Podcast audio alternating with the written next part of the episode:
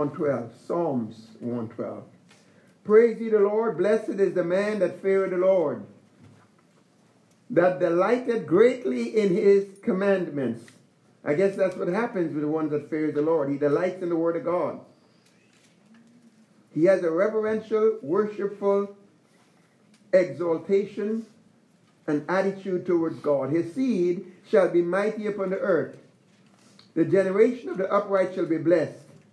Wealth and riches shall be in his house, and his righteousness endureth forever. Unto the upright there ariseth light in the darkness. He is gracious and full of compassion and righteous. A good man showeth favor and lendeth. He will guide his affairs with discretion. Surely he shall not be moved forever. The righteous shall be in everlasting remembrance. He shall not be afraid of evil tidings. His heart is fixed, trusting in the Lord. His heart is established. He shall not be afraid until he see his desire upon his enemies. He had dispersed, he had given to the poor. His righteousness endureth forever. His horn shall be exalted with honor. The wicked shall see it and be grieved. He shall gnash with his teeth and melt away. The desire of the wicked shall perish. Praise the Lord. Blessed is the man that feareth the Lord, that delights greatly in his word. Amen? Amen?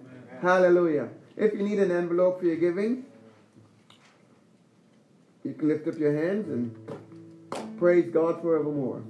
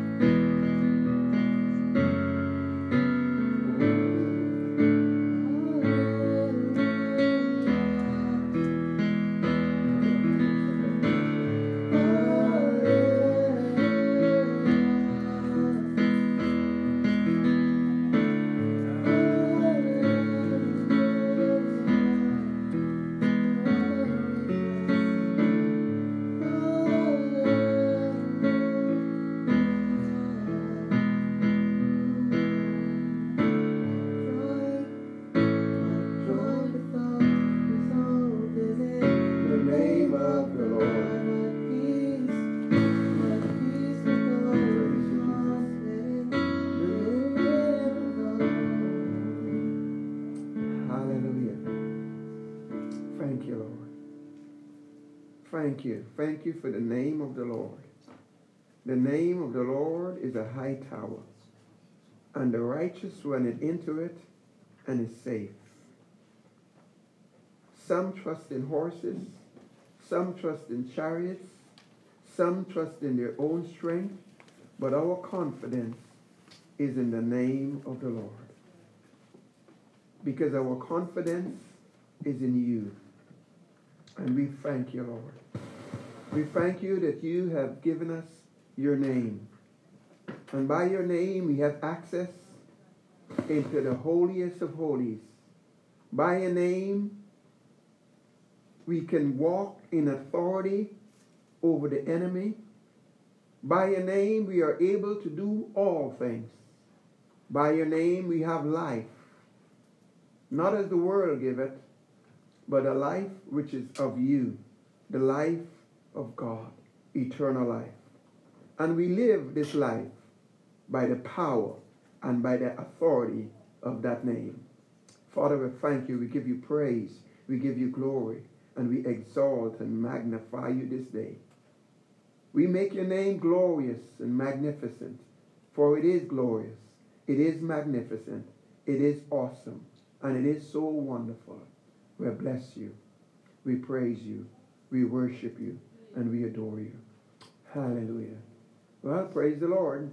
Let's stand as the children go to Sunday school. And we believe the Lord for the spirit of wisdom and revelation, the spirit of might, the spirit of counsel, and the spirit of the fear of the Lord. It says in Isaiah chapter 11 that there shall come forth a rod out of the stem of Jesse, and a branch shall grow out of his roots. And the Spirit of the Lord shall rest upon him the Spirit of wisdom and understanding, the Spirit of counsel and might, the Spirit of knowledge and of the fear of the Lord, and shall make him of quick understanding in the fear of the Lord. And he shall not judge after the sight of his eyes, neither reprove after the hearing of his ears, but with righteousness shall he judge the poor, and reprove the, the, the, with equity for the meek of the earth. And he shall smite the earth with the rod of his mouth, and with the breath of his lips shall he slay the wicked. Righteousness shall be the girdle of his loins, and faithfulness the girdle of his reins. So, Father, this morning as we come to the Word, we come to you because the Spirit of the Lord is the teacher, and Jesus himself is the Word made flesh. And we ask that by the Spirit of the fear of the Lord, that opens up the realms of understanding and wisdom and knowledge and comprehension. And you said that the fear of the Lord is that master key that can unlock and unveil even your very attributes. So we just ask today that the Spirit of God and the Spirit of the fear of the Lord will so touch our hearts and touch our minds that we will see what you want us to see, hear what you want us to hear, and that we will be empowered by the Holy Ghost to walk in the truths that you reveal. And we ask and believe we receive this in the name of Jesus. And everyone said, Amen. Praise the Lord. Let's have a seat. Well, praise God. Blessed be the name of the Lord. Glory to God. Glory to Jesus. Hallelujah. You, praise the Lord. Hallelujah. Blessed be the name of the Lord. Amen. Glory to God. Amen. This morning, um, we're going to talk about elements of the mind of Christ. Elements of the mind of Christ. Turn with me to 1 Corinthians chapter 2.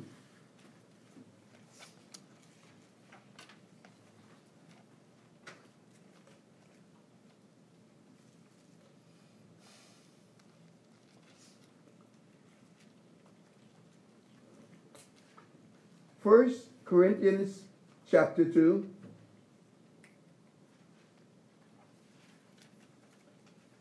Let's read all the way from verse 9. 1 Corinthians chapter 2, verse 9.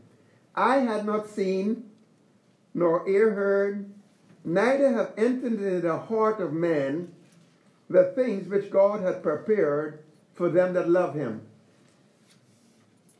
In Isaiah chapter 64, verse 4, quoting this verse, it says, For them that wait on him. In another place, it is said, For them that fear him. But God had revealed them unto us by his Spirit. It does not say that we cannot know the things of God. But it, it does say, in fact, that God reveals them unto us by his Spirit. Because the Spirit searches all things, yea, the very deep things of God. For what man knows the things of a man, save the spirit of the man that is in him? Even so, no man knows the things of God, but the Spirit of God. Now we have received not the Spirit of the world, but the Spirit which is of God, that we might know the things that are freely given to us of God. Which things also we speak not in the words which man's wisdom teacheth, but which the Holy Ghost teacheth, comparing spiritual things with spiritual. But a natural man receive not the things of the Spirit of God, for they are foolishness unto him. Neither can he know them because they are spiritually discerned. They have to be spiritually estimated and appreciated and evaluated. But he that is spiritual judgeth all things. Yet he himself is judged of no man. And here's the verse, verse 16. For who had known the mind of the Lord that he may instruct him? The Amplified said, Who has known and understood the mind, the counsels, the purposes of the Lord, so as to guide and instruct him and give him knowledge? And it goes on to say, But we have the mind of Christ. We have the mind of Christ, the Messiah, and we hold the very thoughts, feelings, and purposes of his heart. It says we have the mind of Christ. Now, if we can simply accept that when we are born again, Christ is in us the hope of glory, Christ is in us the confident expectation that we can come into the glory and to the magnificence and the excellencies of God, and the glory of God is, is as the sum total of all of God's attributes. I, I like to think of it in the context of, you know, if you take light and you pass it through a prism, it will break up into the various colors red, orange, yellow, indigo, violet, and so on. Well, similarly, if you could somehow take the very essence of how God is who God is and pass it through some kind of spiritual prism, then you will find the Lord full of mercy, full of grace, kindness, um, full of power, faithful, holy, righteous. And I believe this is what was happening in um, Exodus when God, when Moses says, God, show me your glory. And God says, I'm going to hide you in the cleft of the rock and I'm going to let my glory pass before you. And when, when God was passing before Moses, he didn't say, Here is my glory. He said, the, the, the announcement came, The Lord, full of power, full of mercy, righteous, holy, faithful, etc., etc. In other words, that was the that was like the unveiling of the glory of the Lord. So when the Bible says that Jesus has come to bring many sons to glory, what is it saying? It is saying that, that, that God's desire is to bring us into the very attributes of himself so that we too will be kind as he is kind, so that we too will have that same type of, operate in that kind of power, operate in, in that compassion, operate in his love, operate in his judgment, operate in his wisdom, operate in his, in his long suffering, operate in the very essence of his being. And so therefore says in Colossians 1.27 that Christ in you is the hope of glory. That is the confident expectation that this will this is going to be what it looks like when we come into the fullness. You see, we have the fullness of God in our spirit. The Bible says we are complete in Him, but we do not have that fullness in our mind and in our will and our emotions. But it is the will of God that Christ might be formed in us. Um, Galatians 4, verse 19. It is the will of God that Jesus will bring many sons to glory. Jesus says, The glory you have given me, I've given them, that they might be one, even as we are one. It says we have obtained that glory. We've obtained that excellence. Well, think about it. Christ is in you. God is in us. Now, is God in us? And did he leave his power? Did he leave his attributes? Did he leave his faithfulness? Did he come in? Did Jesus come in, but he didn't bring his love? He didn't bring his peace? He didn't bring his joy? He didn't bring his wisdom? No. He brought it all. Amen? So when you recognize that that that, that um, the fullness of the Godhead dwells in Christ, we are complete in Christ, Christ is in us, then obviously the very mind of Christ would also be in us. Amen? So hence 1 Corinthians chapter 2, verse 16 says, You have the mind of Christ. Say, I have the mind of Christ. Say it again. One more time. I have the mind of Christ. That means God's very thoughts, you are able to hold them and you have them. It's in your spirit. Now we want to get that into our natural mind. In fact, the very process of our mind being renewed is so that we might have the mind of Christ in our natural mind. Does that make sense? Amen. Amen. Now, um, so we have this mind of Christ. But now let's let's and we want this mind of Christ to prevail, to dominate, to rule. We want to be established in this mind of Christ. Now think about it this way. Are we the righteousness of God? Are we made righteous? Yes. But because you are righteous in your spirit, you can be righteous in your spirit and not do righteousness. And not have the benefits of righteousness if you don't walk it out. Is the love of God shed abroad in your heart? Yes. Now, what if you didn't walk in that love?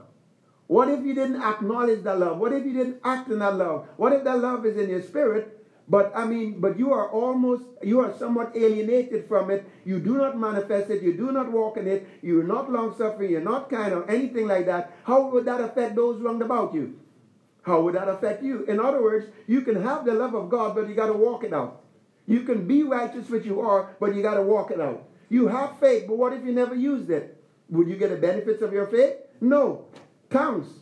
The, ability to be able to, to speak the very mind of God, pray about things that you know not what to pray for as you ought, and all the very, very many benefits that goes with speaking in tongues. But what if you have tongues and ability and the grace of God to speak in tongues, but you never speak in tongues?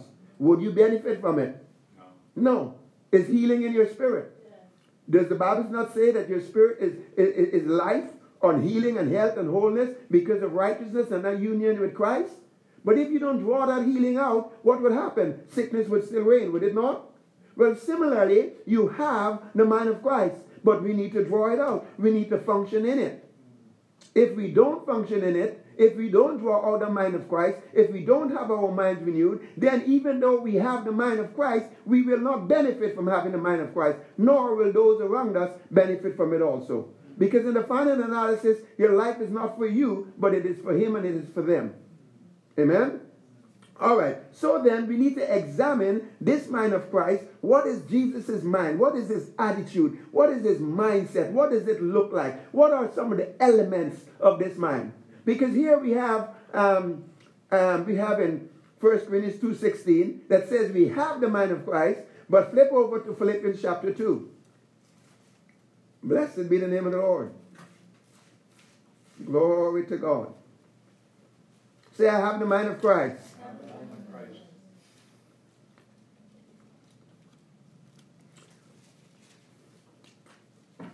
So you do have the mind of Christ, but Philippians chapter 2 verse 5 says, let, let this mind be in you, which was also in Christ. Let this mind of Christ, let it be. Allow it. Permit it. Let this mind be in you, which was also in Christ Jesus. So you have it, but you got to let it be. You have it, but you got to allow it. You got to let that mind prevail. And that's what we want to talk about. Letting this mind be in you, letting it be in you. Now, um, just to give you another scripture along the line, First Peter chapter 4. Now, we don't quite often associate this verse with the mind of Christ, but it is very much um, an aspect of the mind of Christ, and it gives us some insight. First Peter chapter 4, verse 1 says, First Peter chapter 4 and verse 1. For as much then as Christ hath suffered for us in the flesh, arm yourself likewise with the same mind. With what? That mind of Christ. That mind of Christ and in this particular case, it is talking about the fact of that suffering in the flesh. Jesus saying no to his flesh so that the will of God could be done. Arm yourself likewise with the same mind, For he that had suffered in the flesh had ceased from sin. So we see that we have the mind of Christ, but we got to let this mind be in you. But it also says here you got to arm yourself with that same mind. You got to arm yourself with it. Now you got to arm yourself with it means you're gonna. You must be. It must be that you're gonna be coming up against some battles. You're gonna come up against some kind of resistance, and without that, uh, without being armed with the mind of Christ, you're not gonna win the battle. Amen. So I got to function in the mind of Christ. Or there are some battles I'm just not to come to victorious. All right?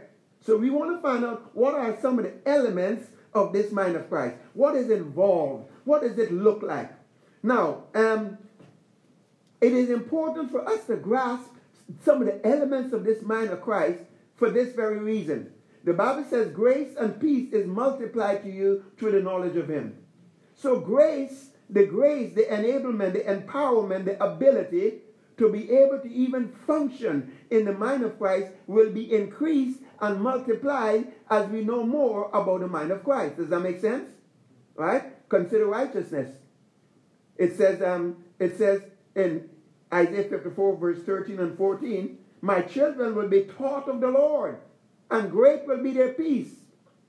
And in righteousness shall they be established.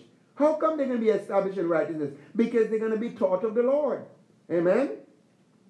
All right? The Bible says, um, you shall know the truth, and the truth shall make you free. But how, how does that happen? That's John 8 32. John 8 31 says, If you continue in my word, then are you my disciples indeed, and you shall know the truth and the truth shall make you free. So that continuing in the word, that staying in the word, causes you, you increase in knowledge, you increase in understanding, and as a result, you begin to know the truth.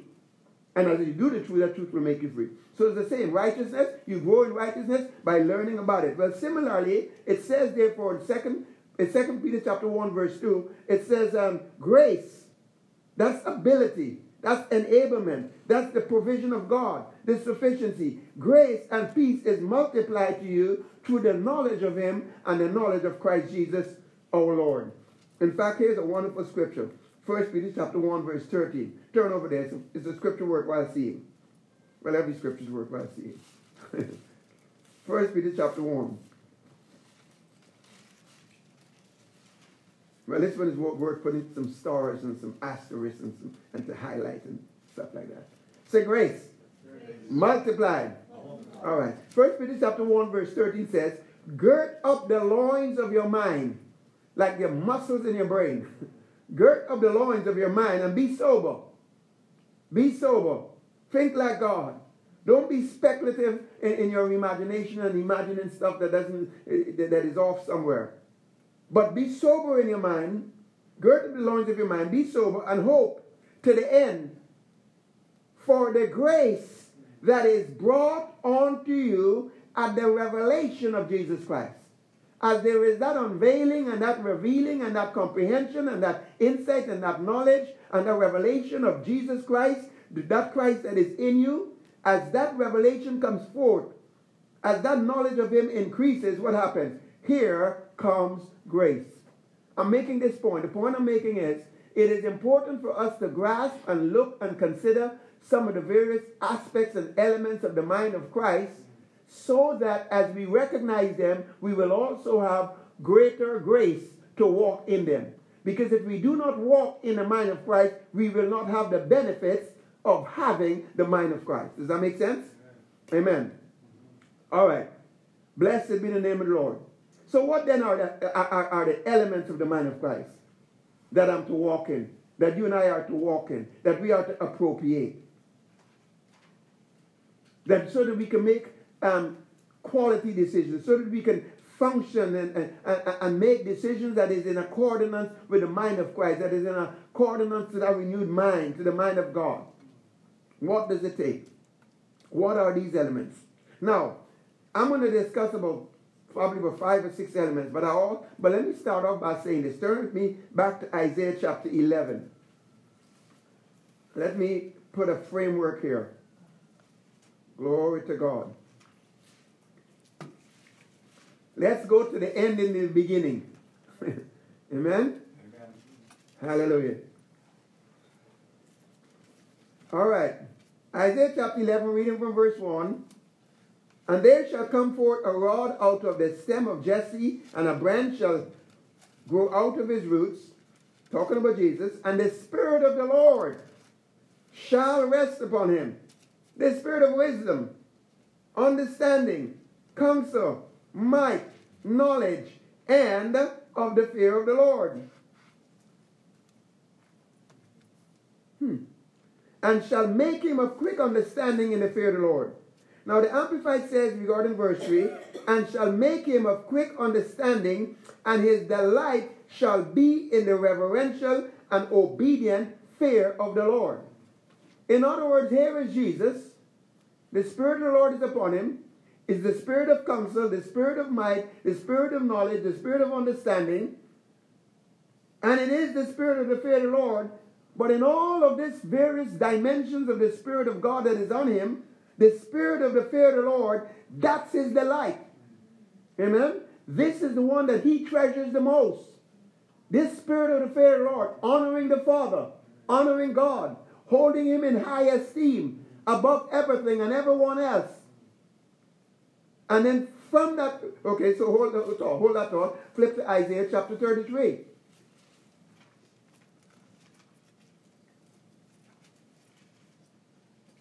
And I'm pointing that out because when we look at the various elements of the fear of the Lord, every one of them, sorry, when we look at the various elements of the mind of Christ, all of the various elements, you will find that the fear of the Lord is a key to each and every one of them. And when you recognize that to be the case, then you will see why Jesus, his delight, would be in the fear of the Lord. All right? Isaiah 33, reading from verse 5. The Lord is exalted, and he dwelleth on high. He hath filled Zion with judgment and righteousness, and wisdom and knowledge shall be the stability of thy times, and the strength of salvation. The fear of the Lord is his treasure. Now, this is an interesting verse in some other versions um, talking about the wisdom of God and the knowledge of God being the stability of our times and, and the spirit of judgment and the spirit of righteousness. And then, and then it comes down to this, um, to this, to this last phrase, this, the fear of the Lord is his treasure. There's a version that says the fear of the Lord is his master key. In other words, here is God. And in God there is wisdom. In God there is righteousness. There is judgment. There is there is salvation. There is there is um there is righteousness, there is the glory, there is, there is holiness. And the fear of the Lord is the master key.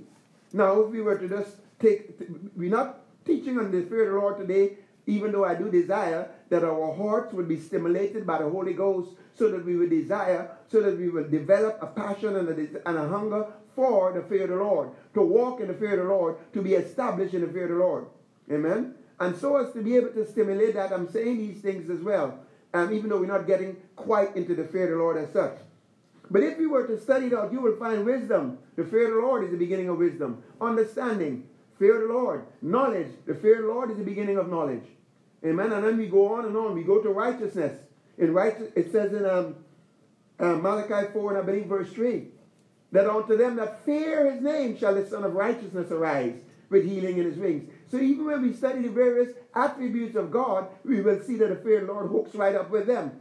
Um, consider holiness. We wouldn't. We will, we can we can easily receive that God is holy. Can we not? Amen. And um, and it says in in, in 2 Corinthians chapter seven verse one. Having therefore these promises, brethren, let us cleanse ourselves from every filthiness of the flesh and perfecting holiness in the fear of the Lord.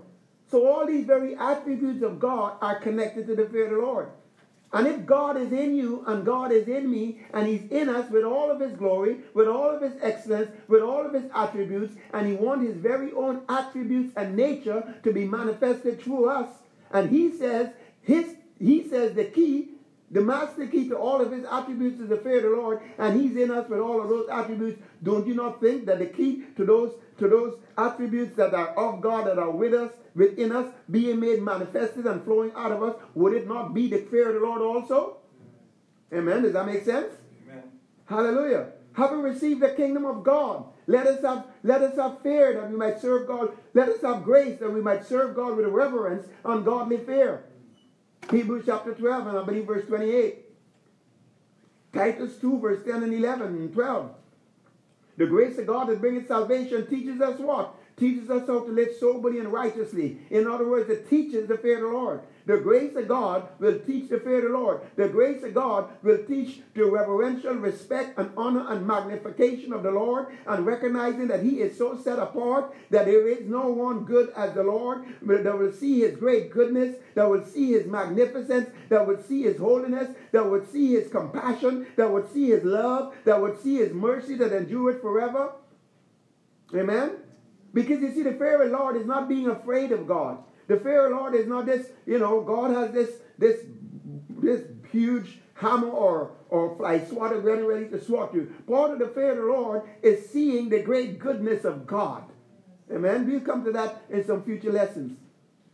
But the fear of the Lord is God's master key. Is the very master key. And the fear of the Lord was Jesus' delight. So now as we study the elements of the of the mind of Christ, let us bear that in mind. Let us bear in mind the fear of the Lord and, and, and, and, and reflect on it from time to time. All right? Without turning to it, the Bible says in Hebrews chapter 5 and verse 7 that, um, that Jesus was not heard in the time of, of, of um, and I believe it is referring to when he was in the Garden of Gethsemane, where it says, In the days of his flesh, when he had offered up prayers and, and supplications with strong crying and tears unto him that was able to save him from death. He was heard in that he feared. He was heard because of his reverence for the Father. He was heard. He had so magnified God that even, even above his own self is above his own desires. Amen? Hence his prayer was, Your will be done, not mine. Amen? All right. Blessed be the name of the Lord. Glory to God. Thank you, Jesus. Hallelujah. Okay, so we're talking about functioning in this mind of Christ and the elements of this mind of Christ. Let's go back to Philippians chapter 2. Philippians chapter 2. See the mind of Christ. And while you're flipping to Philippians chapter 2, Colossians 3 verse 1 and 2 says, If you be risen with Christ, you are to seek those things which are above, where Christ sitteth on the right hand of God. You are to set your affection on the things above, not on the things on the earth. Set your mind, keep them set. My, keep set your minds and keep them set on what is above. Into that, that mind of Christ is what we're talking about. Romans chapter 8, verse 6 says the spirit to be spiritually minded is life, it's peace, it's everything reconciled to his original intent and purposes. Say, I've got the mind of Christ. And I'm going to let it be in me. Amen. All right, so Philippians chapter 2. Now let's walk. Hallelujah. Philippians chapter 2 and verse 5. Let this mind be in you, which was also in Christ Jesus. Now let's back up to see what came before that. Amen? Because we tend to read, whenever we read Philippians um, chapter 2 about the mind of Christ, uh, when you read it, most of the time it is taught from verse 5 going forward. Humble yourself, obedience unto death. But I believe it starts from verse 1. It may very well have started from Genesis. All right. Philippians chapter 2, verse 1. If there be therefore any consolation in Christ, any comfort of love, any fellowship of the Spirit, any bowels and mercies, fulfill ye my joy that you be like minded, having the same love, being of one accord and of one mind. Let nothing be done through strife or vainglory, but in lowliness of mind let each esteem other better than themselves. Look not every man on his own, but every man also on the things of others. Let this mind be in you, which was also in Christ Jesus. Now let me read that over and, and amplify it a bit. Back to verse 1. by whatever persuasive incentive there is in the love of God that has been shed abroad in our heart. Whatever of that love of God that is persuasive, that gives us an incentive, by whatever participation there is in the Holy Ghost that has shed abroad this love in our heart, in whatever we all have in common and share in this love that has been shed abroad in our heart.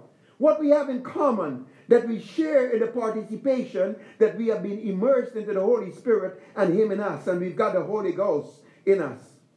By whatever depth of affection and compassionate sympathy that comes out of that realization, fill up and complete my joy. Let that love move you into a, into a, a joy of harmony with one another, harmony with all believers.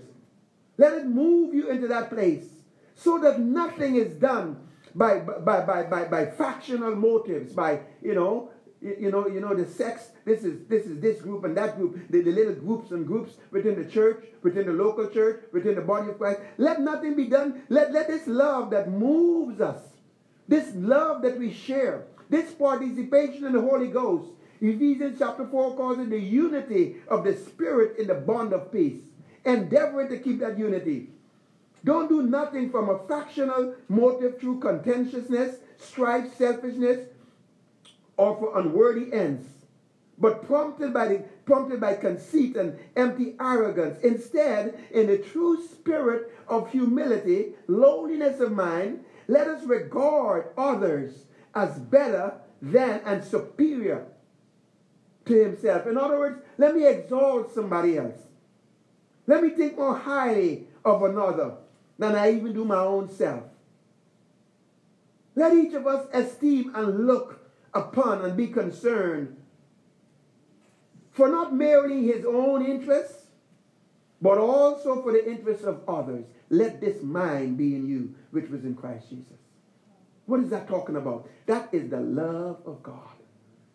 The Bible says in 2 Corinthians chapter 5, verse 14, the love of Christ constrains us and we judge that if one died for all, then we're all dead. In other words, the love of Christ constrains me, controls me, dominates me, and it dictates to me this mindset. It says it's not about me, but it's about you. It's about us. It's about him. It's about them. Turn me to John chapter 13. So part of this, John chapter 13, part of this mind of Christ, this mind that Jesus operated in, functioned in, was this love. Constrained and controlled and, and, and dominated by this love, which we are to have, which we are to, we have, but we must let it. Amen? We have it, but we must let it. John chapter 13, I want us to see this, this is a story here, this to capture it. John chapter 13, reading from verse 3. Jesus, knowing that the Father had given all things into his hand, and that he was come from God and went to God. That is just a beautiful phrase. We're going to see in the mind of Christ that he taught it not robbery to be equal with God. We operate in this love. We operate in this meekness. We operate in this humility. We serve one another. We highly esteem one another. But we are doing it from a place where we know who we are. We know whose we are. We know we are seated in heavenly places. We know we are at the Father right hand. We know that now are we the sons of God. We know that we are a joint heir with Christ. We know that we are heir of all things. We know that He has freely given us all things that pertain unto life and godliness. Jesus, knowing, knowing that that, that he, where he had come from, as he came from the Father, he's going to be going back to the Father. All things were in his hands. He rising up from supper, and this was an occasion of the Lord's Supper and he laid aside his garments and he, and, and, he took a towel and he girded himself. Now, I don't know what, what garments he laid aside, but let's just say it was that nice royal robe that he had, that kingly robe. Well, he laid that aside. The Bible says, he, the Bible says in, in, in um, Philippians chapter 2, that he thought it not robbery to be equal with God and he made himself of no reputation and he took upon himself the form of a servant. In other words, then he took off his king, all his God attributes. He laid it aside and became like a servant. And so here he is. puts, puts on an apron, apron, and he began to wash the disciples' feet and to wipe them with a towel wherewith he was girded. Then, then coming to Peter, and so on and so forth. Anyway, and so he washed their feet. And then he's going to go on to say, He that is washed, he, he goes on to say, and please come back and read the whole story.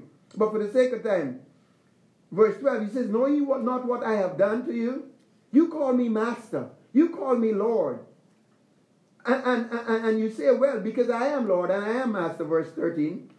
But if I, then your Lord and Master, have washed your feet, you also ought to wash one another's feet.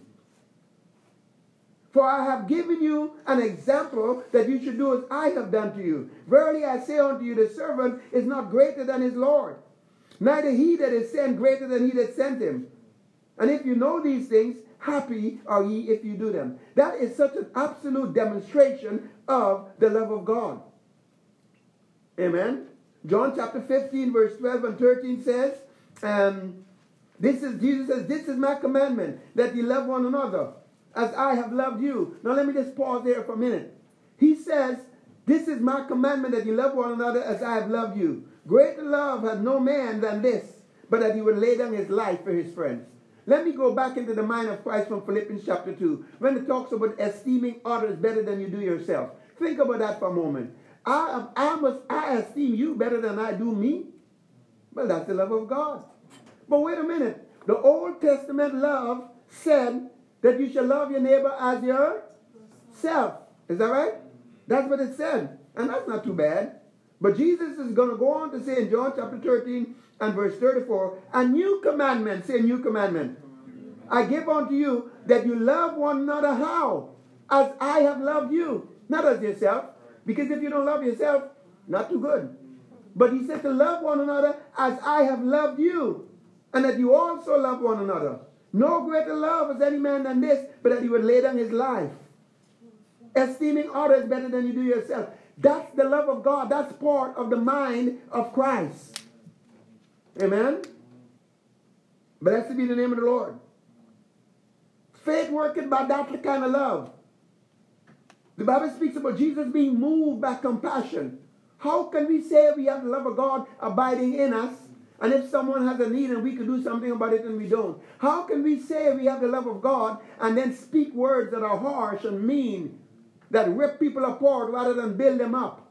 Rather than washing them with the water of your word, you tear them apart whether it be in your own thinking or even one-on-one or, or even when there is backbiting among, among folks. I'm not saying that that is the case here, but I'm saying within the body of Christ, that is not the love of God. That is not the mind of Christ. Are you with me? Amen? Let this love be in you that was also in Christ Jesus. A love that will cause us to be moved by compassion. So many times it says that Jesus was moved by compassion, not sympathy, Oh, I understand what you're going through, and you know, and I feel sorry for you. Right? That's you know, pity. But there was moved by compassion where there was something on the inside of him that wanted to take action to make a difference. Are you with me? Amen. There's a tremendous verse of scripture in First Epistle of, of First Corinthians chapter 8, verse 3, speaking about that love of God again, where it says in the King James, if any man love God, the same is known of God. The Amplified says, if one loves God truly with affectionate reverence, and it brings this reverence into it, prompt obedience, grateful recognition of God and his blessings and who he is, he is known by God and he is worthy of his intimacy with God and he's owned by God. Now, there's an interesting parallel if we were to study it out between the love of God and the fear of the Lord. Jesus says, if you love me, you're going to keep my commandments. You're going to keep my word. You're going to do what I say. You're going to desire to please me. And then it will also say concerning the fear of the Lord. it's going to say um, that if the fear of the Lord, be read in Psalms 112. Right? The man that fears the Lord delights in doing his word. It will also say, Jesus says, if, if you obey me and you keep my word, me and my father is going to come and make our abode with you. We're going to come and manifest ourselves to you. We're going to come and bring you into such a place of intimacy. Why? Because of you being walking in love and doing what love says and, and so on. And it says the same thing about the fear of the Lord.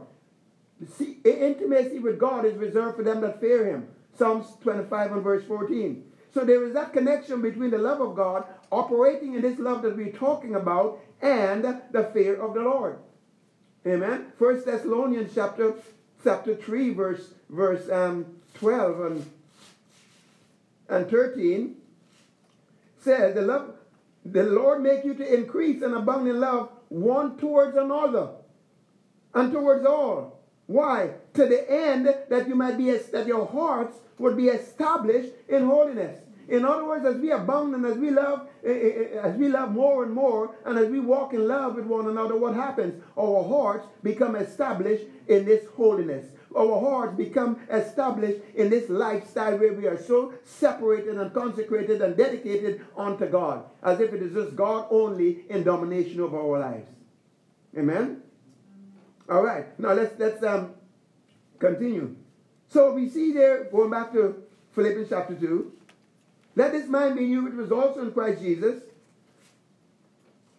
And then it goes on to say, who being in the form of God, taught not robbery to be equal with God, but made himself of no repetition, and took upon himself the form of a servant, and was made in the likeness of men. And being found in fashion as a man, he humbled himself, say humble, and became obedient unto death, even the death of the cross. The issue of humility with lowliness of mind. Now, I think this is very interesting. Turn with me to John chapter 4. We're just going to look at this. This is a tiny little bit. John chapter 4. This was Jesus' communication with a woman of uh, at a well. Amen? Say humility. Because again, humility is part of Jesus' makeup, part of his mindset. And, and therefore, if we are going to let that mind be in us, then we got to let the love of God rule and constrain us. And we got to be clothed with humility, be, be have the humbleness of mind, and so on. Amen? Because humility is, is as much a part of it. John chapter 4, reading from verse 4. And Jesus, it being necessary for him to go to Samaria, he came to a city called Samaria, which is called Sychar, near to the parts of the ground, etc., etc. Verse 6. Uh, verse 7. But then there came a woman of Samaria to draw water, just uh, to draw water. Jesus said unto her, Give me to drink. For his disciples were gone away into the city to buy meat. Then said the woman of Samaria unto him, How is it that you, being a Jew, would ask a drink of me, who am a, who I, I, I'm a woman of Samaria?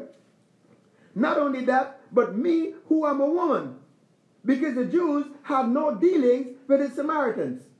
In other words, then here, in other words, the, the, the Samaritans were like this outcast little group or tribe.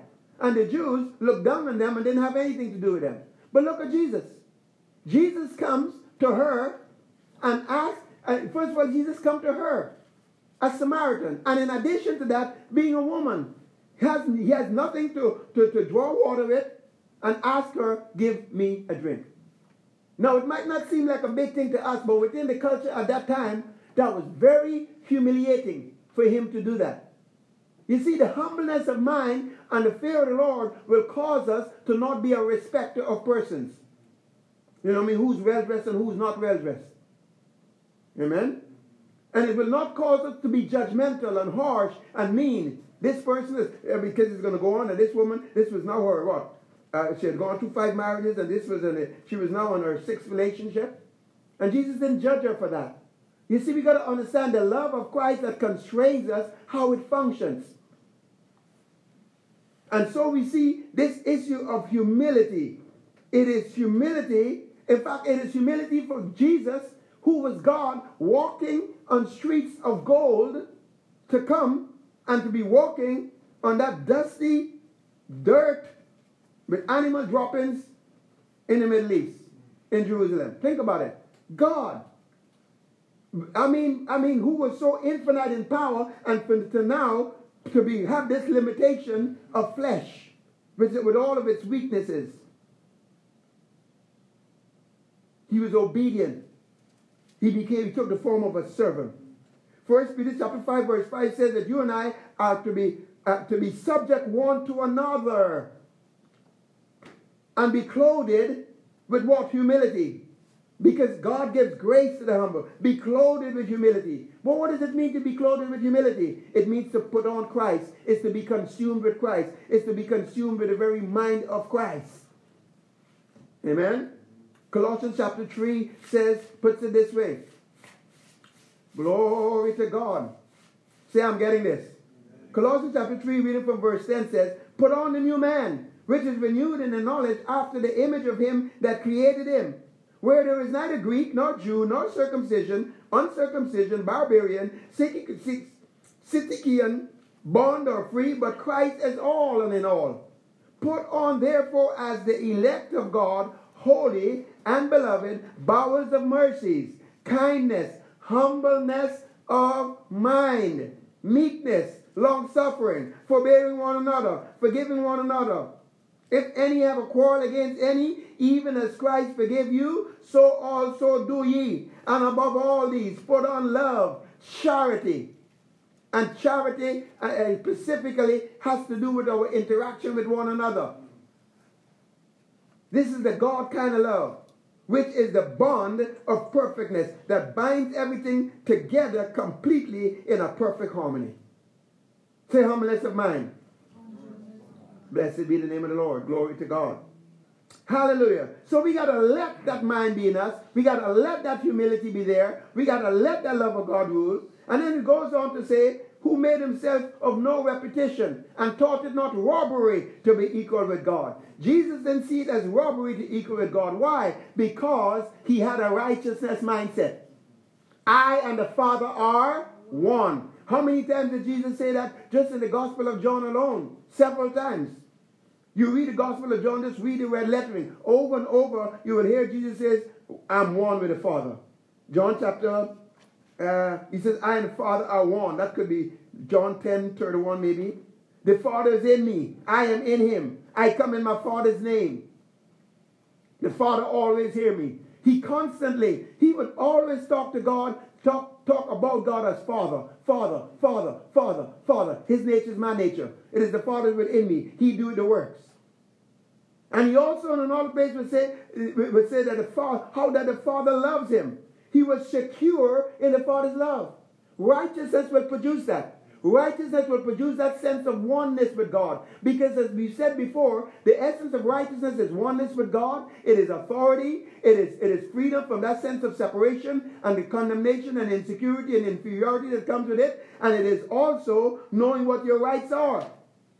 So Jesus had that righteousness consciousness. Amen? He knew what his rights are. He said in one place he could have called 10,000 angels. He knew that he had a right to do that. He walked in integrity. He walked in authority.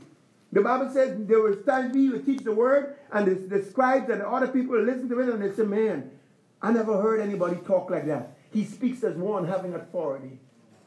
Amen. He was one with those very words. He had authority, authority, exercised authority over devils, over demons, over the storm, over the wind. Isn't that right? All right? Exercise authority, saw loaves and fishes multiply, the dead raised. He walked in authority of righteousness. He knew what his rights are. He had never in his thinking will allow himself to be separated from God, which means what? There was no sin consciousness in him. None whatsoever. I and the Father are one. I and the Father are one. No sense of separation. And because there's no sense of separation, because there's no sense of sin, there was no consciousness of condemnation, guilt, insecurity, shame, or any other such thing. Amen? His, he was so free from the consciousness of separation from God. He said in one place in John chapter 5, 26, as the Father has life in himself, so he has given to the Son to have life in himself. He knew that life of God was in him, and he knew that life of God in him was greater than any sickness or any disease. He was not fearful to lay his hands on somebody that had leprosy or that had AIDS or that had something that was, quote, contagious. Why? Because he believed that the law of the Spirit of life in Christ that operated within him was far greater and it would swallow up any sickness or disease. So he was never afraid of that. Amen? Now, I'm not telling you to go be presumptuous. Right? You know, we need to grow in grace. I'm not saying that, but I am saying that the, the, the level to which he operated. Why? Why? So, but but even as we look at that, what are we seeing? We are seeing that this issue of righteousness is part, is an element of the mind of Christ, and we gotta let this righteousness reign. Say, I let righteousness reign. And the Bible says he was obedient unto death, even the death of the cross. He was obedient even to the very death of the cross. Just to give you a little snapshot into the level of his obedience. Turn with me to Isaiah chapter 50. While you're turning there, let me give you the scripture that you know.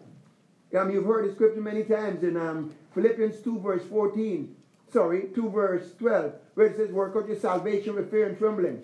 But before that, it, it came to that part, Paul says, as you have obeyed me, not only in my presence, but much more in my absence, work out your salvation with fear and trembling. You know, it's one thing for children to obey their parents when the parents are there. But it's another thing to obey them when they're not there. You know, right? But similarly, it's one thing to obey God when, when there's goose pimples and when there's the presence of the Lord and there's and there's other believers agree with you and we're shouting and we're screaming and, and, and we're just having a wonderful time of God. You've just heard the word of the Lord and so on. It's easier to obey God than in that place when you feel oppressed, depressed, lonely, shut out, when you feel like it's just darkness round about you. But what do you do in that place? In that place, we even need to be obedient even unto death. Look at Isaiah chapter 50, reading from verse 4. The Lord had given me the tongue of the learned, that I should know how to speak a word in season. To him that is weary, he wakened me morning by morning, he wakened my ear to hear as to learn. The Lord God had opened my ear, and I was not rebellious. Jesus says, My meat was to do the will of the Father. I was not rebellious, neither did I turn away back. I give my back to the smiters and my cheeks to them that pluck off the hair. Man, that would be a good time to disobey. They're pulling out your hair and they want to spit in your face. I hid not my face from shame and spitting, because the Lord God will help me. Therefore shall I not be confounded. Therefore have I set my face like a flint. And I know that I shall not be ashamed, meaning I'm not going to be disappointed. God is with me. He is near that justifies me. Who it is that will who will contend with me. Let us stand together, etc., etc. The, the, the spirit of obedience that Jesus walked in. The Bible says his obe- the, the Bible says he only spoke what he heard the Father say. For that reason, John 3:34 said he had the Holy Ghost without measure. Because he only spoke the words of the Father. Isaiah uh, Romans 5:19 says, by one man's disobedience, that was Adam's disobedience, many were made sinners. But by the obedience of one, the second Adam, which is Christ, many of us are made righteous. So here you and I are righteous. Why? Because of Jesus' obedience, even unto death. We read you to Deuteronomy chapter 28, and it says, If you hearken diligently unto my word, and you obey my voice, and you keep all my commandments, then these blessings will come upon you. Now, when you read that, man, you look at that, you know you haven't hearkened diligently to his voice. You know you've broken some of the commandments.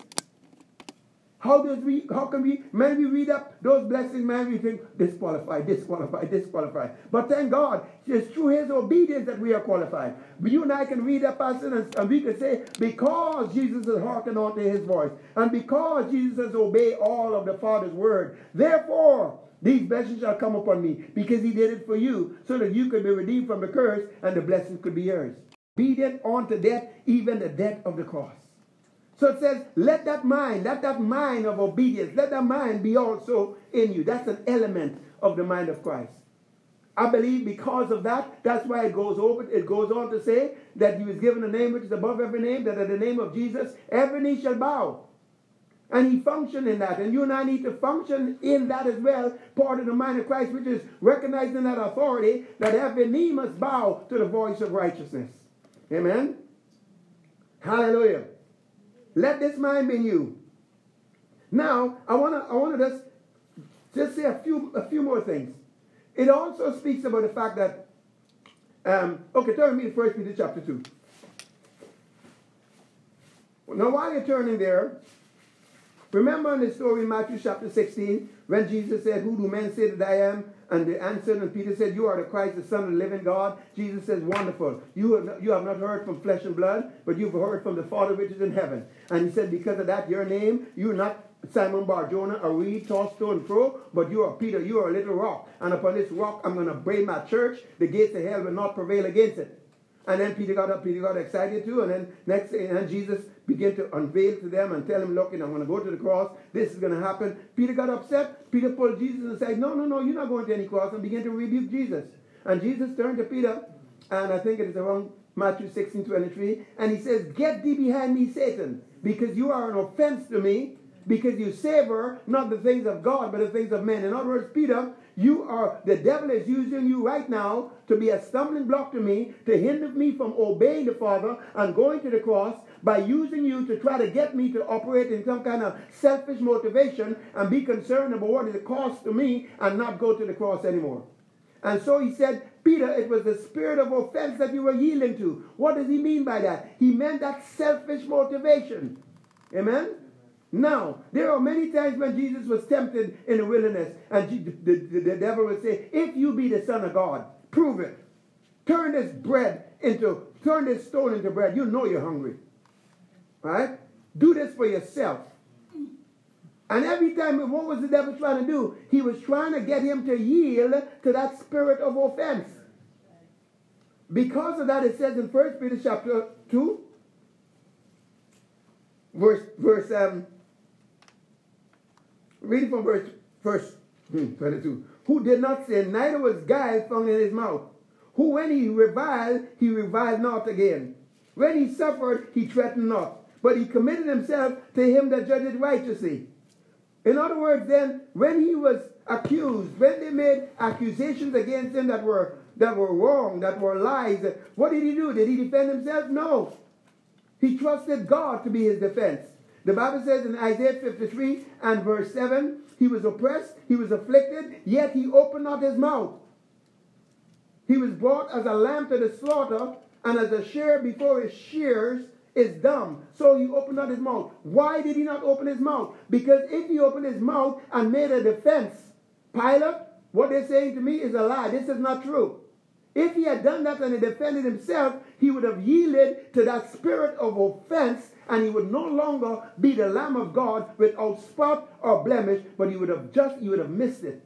And he would not have been qualified to take the sins of the whole world and to be the propitiation for every sin that any human being can ever commit. Are you with me? Which is to say what? Jesus never yielded to the spirit of offense. So if we're going to let this mind be in us, which was also in Christ Jesus, we also must not allow the spirit of offense. Does that make sense? Amen. Amen. All right. So, um, just to wrap this up, Hebrews chapter 5, verse 7, we were talking about that. Let me go back to it again, where it says, Hebrews chapter 5, 7. Glory to God. Who in the days of his flesh, when he had offered up prayers and supplication with strong crying and tears, strong crying and tears, he was heard because he feared. Now it's interesting, you know. This man of Christ, did he know, did he see some tears? Hello?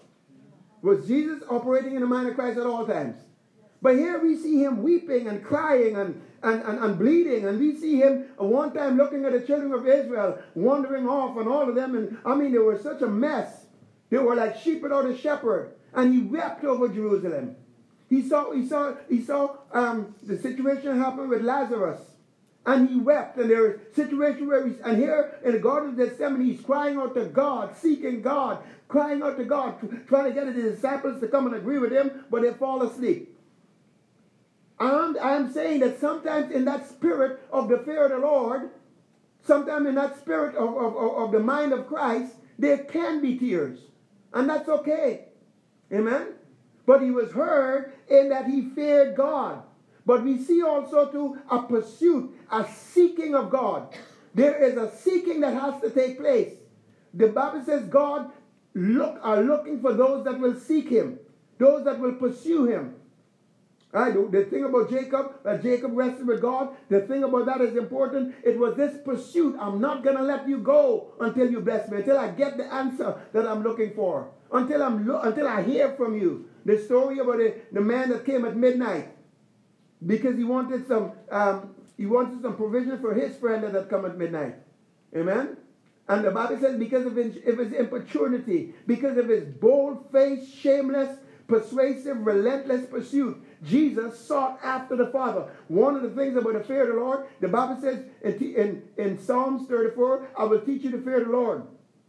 The young lions, the young lions, the young lions do lack and suffer hunger. You see, the young lions are nice and strong. They have enough ability and power to go feed themselves, but they might still suffer hunger. But they that seek the Lord, the fear of the Lord is not looking to his own strength, but he's looking to the Lord. The Bible says in Proverbs 29, verse 25, that the fear of man bringeth a snare.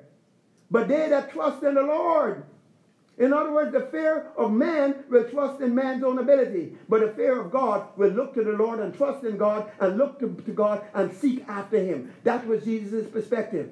Jesus operated so much in the fear of the Lord that the Bible says in um, John chapter 7 and I think verse 18, 17, 18, he says, even the doctrine, these wonderful revelations, this stuff that you hear me teaching, these are words that came from my Father in heaven. He says, I didn't make this up. I'm not even going to take credit for the doctrine. He says, These doctrine is not my own.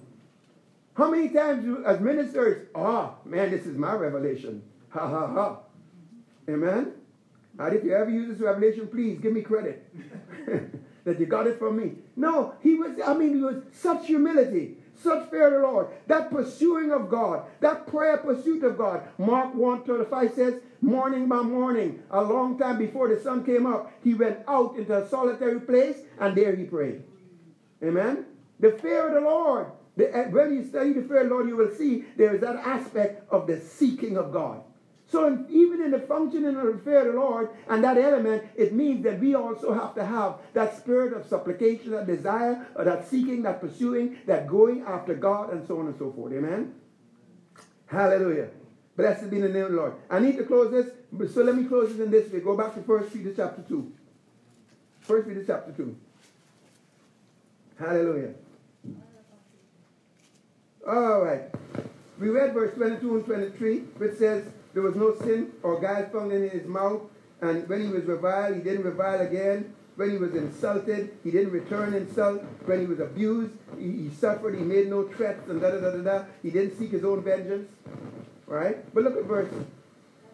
Okay, I'm almost there. Let it go. Verse, no, it's really, anyway. Verse 21 says, It's not here, it's up there, not here. This is fine. It says, Even hereunto were ye also called, because Christ also suffered for us, leaving us an example that we should follow after him. God said, the Bible says God has called us to walk to, to, into the fellowship of Christ. He has called us to the grace of Christ. He has called us to this. He's called us to that. This here says he's called us to the suffering of Christ. Now, what suffering? Are we talking sickness and disease? No. It is not talking about that. This suffering of Christ it be talking about is the price that you have to pay to say no to the flesh, the price you have to pay to walk. To walk, it has. It isn't, it's fine. Okay.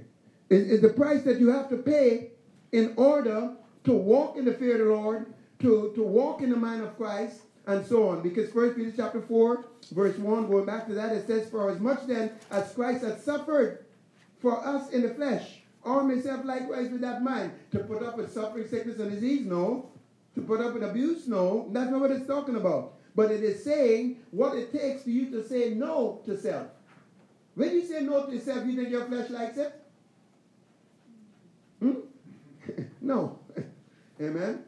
Paul said in Philippians chapter 1, and I really got to end, Philippians chapter 1 and verse 29, he made an interesting statement where he said, For unto you it is given in the behalf of Christ not only to believe in him, but also to suffer for his sake. Amen. 1 Peter 5 9 says, Your brethren are dealing with this same conflict. Where there's a conflict between your spirit and flesh. Amen. I think Galatians 5.17 talks about that. There's a conflict, there's a war, there's a battle between them. And in, and in, and deciding that you're going to walk in God, you're going to walk in the mind of Christ, you are, you have to deal with that conflict. And that's part of the price. Amen? Now, having said all of that, at the end of the day, obviously, having said all of that, the, one of the, the, the key to the mind of Christ and to all the various attributes, whether the attribute we're talking about is righteousness, the love of God, compassion, um, humbleness of mind, right, or faith, or whatever else, the fear of the Lord is the master key. Therefore, what should I do? I should seek the fear of the Lord. I should cry out for the fear of the Lord. I should say, Lord, teach me the fear of the Lord. I should say, Lord, unite my heart to fear your name. Amen. All right? There's a lot of scriptures regarding the teaching of the fear of the Lord. We somehow or the other sometimes get it lost in the new covenant. But God, God is still the same. What, but many times in the new covenant, it doesn't call it the fear of the Lord. Sometimes we'll call it about loving God. Amen? Hallelujah. Blessed be the name of the Lord. It said, They that fear the Lord shall not want any good thing. The young lions, the ones depending on their strength, their own strength, they'll lack, they'll suffer hunger, but they that fear the Lord shall not want for any good thing. Psalms 34, verse 10. Amen? Hallelujah. Let's stand. Glory to God. Say, say, I got the mind of Christ. Now let me ask you, will you let that mind be in you? Amen? Say it again. I have the mind of Christ and I will let this mind be in me that was also in Christ Jesus. I arm myself with this same mind, even though suffering comes with it. Suffering in the flesh, saying no to the flesh. So, Father, in Jesus' name, unite my heart to fear your name. Teach me the fear of the Lord. Reveal it to me. Release that spirit of the fear of the Lord over my life. In Jesus' name, amen. Praise the Lord. Hallelujah. Amen. Amen. Glory to God. Hallelujah. Amen. Well, praise God. The Lord is good and his mercy endures forever. Amen. Amen. Praise the Lord.